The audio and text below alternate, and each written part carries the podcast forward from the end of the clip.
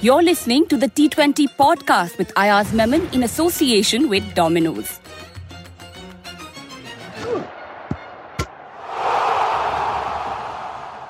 We've got our first 200 plus target of the season, and no surprise, it came from the lineup that has Jos Buttler, Yashasvi Jaiswal, and Sanju Samson in their top three. After posting 203 for 5, Rajasthan have trumped Hyderabad by 72 runs in Sunday's evening game at the Rajiv Gandhi International Stadium in Hyderabad. With me, as always, is Ayaz. Ayaz, Rajasthan picking up where they left off last season after finishing runners up to Gujarat. They've started with the bank. There's no doubt about that, Mahendra. Look at the, and you mentioned the batting lineup, the top three. Uh, you've got Jos Buttler, you've got Yashasvi Jaiswal, and Sanju Samson all looking in explosive form, and that's a threat to all the other teams in this tournament. And remember, last year they reached the final. They fizzled out there in the final, but throughout the last season they looked so impressive, and they've begun extremely well. It's not just the batting which is their strong point, but also their bowling. And having said that, let me say that you know Hyderabad put up a really disappointing show in bowling and in batting. I thought that on the same pitch where Rajasthan kind of hammered 200, uh, they, they struggled to get past the 100 mark. So, yeah, they lost a lot of wickets early on. But even so, very lackluster performance by Hyderabad. This, this should be, uh, I'm sure there'll be a lot of talking to going on in the dugout after after after today's match. Okay, I'll just quickly get you all a wrap of the match. Bhuvneshwar Kumar uh, won the toss and elected to chase, and Jos Buttler and Yashasvi obviously approved of the decision, smashing fours and sixes almost as well uh, at will as Rajasthan was 73 for none after five overs. After being hit for three boundaries in the sixth over, young Afghan bowler Fazalhaq got Buttler out for 54, but Sanju then joined the party and also scored a half century along with Yashasvi. Fazalhaq and Natarajan picked two wickets each, while Umran picked one as Rajasthan posted 203. Uh, not just batters though, Rajasthan had a solid bowling uh, lineup too, which ensured Hyderabad were restricted to 131 for 8 in their 20 overs. Abdul Samad came in as an impact player and top scored with 32. Uh, Mayank Agarwal's 27 was the second highest score in the team. Yuzvendra Chahal uh, was the pick of the bowlers with uh, picking up 4 for 17. Now, Ayaz, uh, let's start with Rajasthan's batting. The top three, I know you mentioned it earlier as well. But if these three stay in the form that they seem to be in right now and the form that they've carried into the tournament, you know, it's just another show in, I mean, another playoff for them. Well, I mean, look, playoff is certainly the first target for all teams, and certainly Rajasthan will look to get into the playoffs. After that, you have to assess who your opponents are and what kind of pitches are there, and how what your strategy will change or not. Uh, they did. I thought they they played extremely well last year. They've got the right mix. You know, the opening pair is the right-left combination, both explosive. Buttler is. I think arguably the best T20 player in the world, Sanju Samson, and just a little bit behind in terms of you know the kind of range of strokes that he's got and, and the sweet timing that he's got. Yashasvi Jaiswal is making it a three-way race along with Shubman Gill and Ruturaj Gaikwad for the young you know young openers from India who are vying for a place in the in the in the ODI World Cup which comes up later this year. So this is a very powerful batting lineup. But what they've also got, as I mentioned earlier, is a very fine bowling attack. Trent Boult, uh, uh, master of sim and uh, seam and swing. They've got R Ashwin and they've got Yuzvendra Chahal. And this is a formidable kind of uh, grouping of players. You know, this is like almost all boxes getting ticked. Uh, that's true. You mentioned Yashasvi. I mean, we talk about him every season, but he's 21 now. I mean, from you know the next big thing when we called him that after the Under 19 World Cup, this seems like the tournament you know which could help him take that next step if it does go go well. So you feel like this is. I mean, there are more than a few eyes on him this time around. There will be, and he'll want a lot more from himself. Remember the way Ruturaj Gaikwad batted in the in the earlier match, the first match, and then we know Shubman Gill is already kind of established or at least entrenched himself for the time being in the Indian team in all formats. So to try and break into the Indian team is not going to be easy.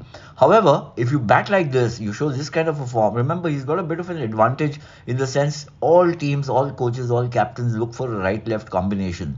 So he offers that that you know, obvious facility because he's a left-hand batsman. But it's not going to be easy for him. However, this is a long season. We are just in the second or third day. Sustenance of form, keeping it going for the entire duration, seven, eight weeks, is what is the demand. And you know, a lot of these players, as we've seen over the years, those who start off well don't finish well or they flag towards the mi- middle and so on. So Yashasvi Jaiswal just has to keep going and keep reminding the selectors and the team management, the Indian team management that, you know, hey guys, I'm in, uh, you know, I'm, I'm there for the calling. Yeah, from the big positives of, that match, just to Hyderabad now, made big changes after the last season, let go of their skipper Kane Williamson ahead of the auction.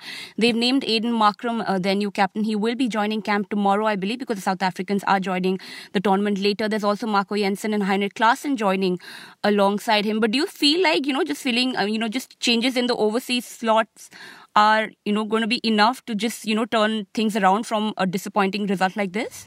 I don't think just adding players is going to be enough. I think just regrouping and kind of coming up with a more cohesive effort will obviously make or should make the difference. If it doesn't happen, I think they'll they'll continue to struggle. It seemed on the evidence of what we saw today as if they were prepared, you know, almost resigned to the fact, okay, we are not at full strength, so let's wait and do everything we want from the second game onwards. I'm not saying that that's the kind of uh, you know perception one one one got. Uh, it could be wrong, and you know, I I thought in fact, I mentioned about their bowlers being a little, uh, you know, prolif- uh, profligate earlier, but in, in fact, they pulled them back. At one stage, it looked like Rajasthan might make 220, 230. So to to you know kind of pull back by even 20 runs was a very good effort. Uh, I thought some of uh, the thunderbolts that Umran Malik bowled would have you know perked up the fans certainly, and also batsmen uh, around in this league. You know, he sent Padikkal stump cartwheeling, and that's a terrific sight to have uh, in any format. But you know, you need more effort from the other bowlers. I thought Natarajan bowled well. Uh, so did Faiz Farooqi. But overall, when you look at it, the batting, I mean, you, you lose, you're 0 for 2, you're, you're on the back foot right away, and then you lose a third wicket, and the most disappointing to me personally was Harry Brook. I had such high expectations from him, considering what he's done over the last 12 months. I don't want to be too, uh, you know, overly critical because this was his first game uh, uh in in this tournament, and you know he's such a he, he Cameron Green and Shubman Gill as I kept uh, mentioned earlier are the three international batsmen to watch out all three of them under 25 but he needs to come to terms with the pressure of playing this kind of a league as well as the pitches that he's going to get in India. That's true. Now, before I wrap this up, I'm just going to ask one question on my favorite impact player rule. Uh, Rajasthan utilized their impact player, as in they got in Navdeep Saini as their impact player in the 11th over of the chase. And interestingly, Sangakkara, while speaking on the broadcast, said he's, you know, not fully, re- I mean, he's recovering from his injury. So they just wanted to also see, uh, you know, if he can complete a match and just like how fit he is. He did uh, leak what 34 runs in his two overs. So that's another way of using this impact player, isn't it? Just to like gauge how match ready your players who are coming out of injuries are, and we do have a few injuries this season.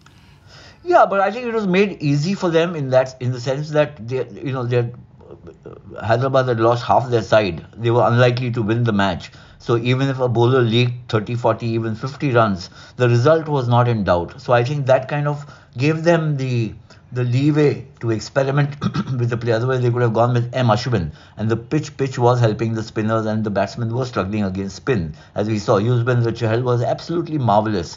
Ashwin, you know, he, he, he's such a fantastic bowler. I mean, maestro that everybody against him is always on guard or on tenterhooks. So I thought, yes, they, they were they were clever to use Navdeep Saini because you want to get somebody who's in the wings to be match fit, not just fit you know, and this was a good way to do it. Okay, uh, thank you so much for taking time out to join us, Ayaz. We will, of course, be back later in the day with the result of the Bangalore and Mumbai game. Thank you, Mendra. Thank you. That was today's episode of the T20 podcast with Ayaz Memon in association with Domino's. This is a Quint original podcast, executive produced by Shelly Walia and Ritu Kapur. This episode was hosted by Mendra Dorji Sahani, produced and edited by Pratik Lidhu, Anjali Palod, and Kriti Ghai, and a special thanks to our guest Ayaz Memon. Stay tuned for our future episodes on your preferred podcast app. You were listening to the Quint's podcast.